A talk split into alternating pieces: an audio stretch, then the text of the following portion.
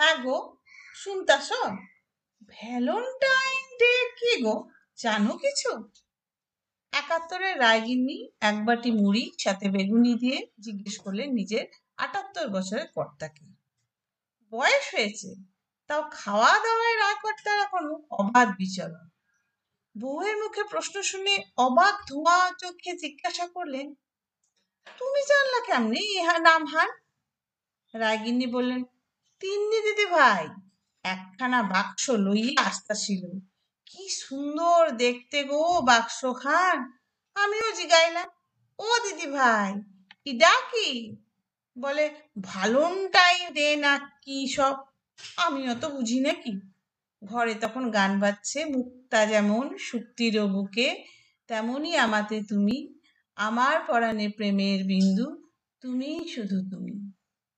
রায়কর্তার একটাই নেশা, বউয়ের হাতের ভালো মন্দ রান্না আর এফএম সারাদিন ঘরে এফ এম চলছে, ওখান থেকেই আজ ভ্যালেন্টাইন নামটা শুনেছেন উনি। সকাল থেকে প্রেমের গান চলছে, মনটা তাই আজ খুব ফুরফুরে। বয়স হলেও যুগের হাওয়া ভালো লাগে না আজ নাকি প্রেমের উৎসব। এরকম উৎসব আগে কখনো শোনেনি, কিন্তু ভালো লাগছে। এসব ভাবতে ভাবতে মুড়ির বাটিটা এগিয়ে নিল হাতে। বেগুনি দেখে মন ভালো হয়ে গেল ওনার। বউকে বললেন, তাজ তেলে ভাজা দিলাম? রাগিনী কোমর অবধি দবদবে সাদা চুলগুলো আঁচাতে আঁচাতে বললেন, আর দিমু না, আজ খাইয়া নাও। ছোট বউ বেগুন কাটতাছিল, লম্বা লম্বা কইরা। একদিন সংসার করতাছে, এটুকু জানে না মাইয়াটা, বেগুন ভাজা গোল গোল হয়। ভাগ্যিস মাত্র দুহান ফালা করতে আমিও দেখা লইছি ফেলাই দিমু তাই বেগুনি কইরা আনছি তুমিও বলতাছিলা। রায়কর্তা বললেন ইডা তাহলে ভ্যালেন্টাইন গিফট দিলা? বলছে আর মুচকি মুচকি হাসছে। রায়গিন্নি এবার বেজায় চটেছে। কি কইতাছো তখন থিকা তিনি দিদি ভাই বলল তুমি বলতেছো কি গা এবার যেন একটু নড়ে চড়ে বসলেন রায়কর্তা। বললেন তিনি দিদি ভাই কি কোথাও গেল? রায়গিন্নি বলেন, হুম সাইজা গুজা গেল তো? রায়কর্তা, বড় বৌমা দেখছে? সে কই? সে কি সব সমাজ সেবা করে? ওইখান গেছে? ওর কি আর সংসারে মন আসে? মেজ বউ না থাকলে সংসারটার যে কি হইতো? এই বয়সে আমি আর পারি? আর ছোট খান হইছে আর একখান। দুই বছর হলো বিয়া হইছে, না বাচ্চা হইল, না কোনো কাজ শিখলো। রায়কর্তা বললেন, ছাড়ো, বাচ্চা মাইয়া, সময়ে ঠিক হইবে খান। যাও তুমি, একটু শুইয়া নাও। বলতে বলতে ফোনটা নিয়ে ঘরের বাইরের বারান্দায় আসলেন রায়কর্তা। ফোনটা খুঁজে বের করলেন নাম্বারখানা। দিদি ভাই, আজকাল চোখের ধোয়া বড্ড পেরেছে, ছানিটা বের না করলে মুশকিল। ফোনটা রিং হতেই ধরলো তিনি বড় ছেলের ঘরের একমাত্র মেয়ে। তিনি বলল, দাদু, বলো দিদি ভাই তুই কোথায়?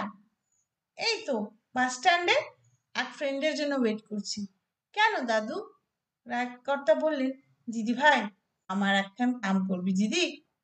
বলো।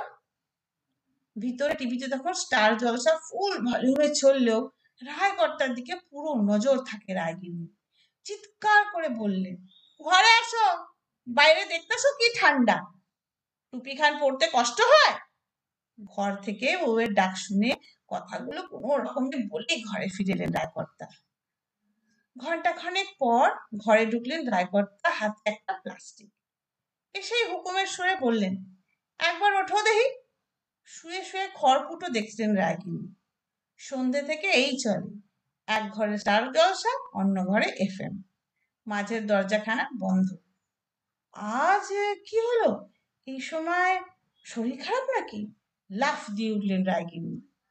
টিভি মিউট করে বলল, কি হলো? রায়কর্তা সজ্জা খাটে উঠে বসে, রায়গিনীর পিছনে গিয়ে বসে প্লাস্টিক থেকে জুই ফুলের মালা বের করে পুরো খোঁপা জুড়ে আটকে দিলেন। তারপর গালে একখানা চুমু খেয়ে বললেন হ্যাপি ভ্যালেন্টাইন ডে ফ্যাল ফ্যাল করে চেয়ে রইলেন রায়গিনী।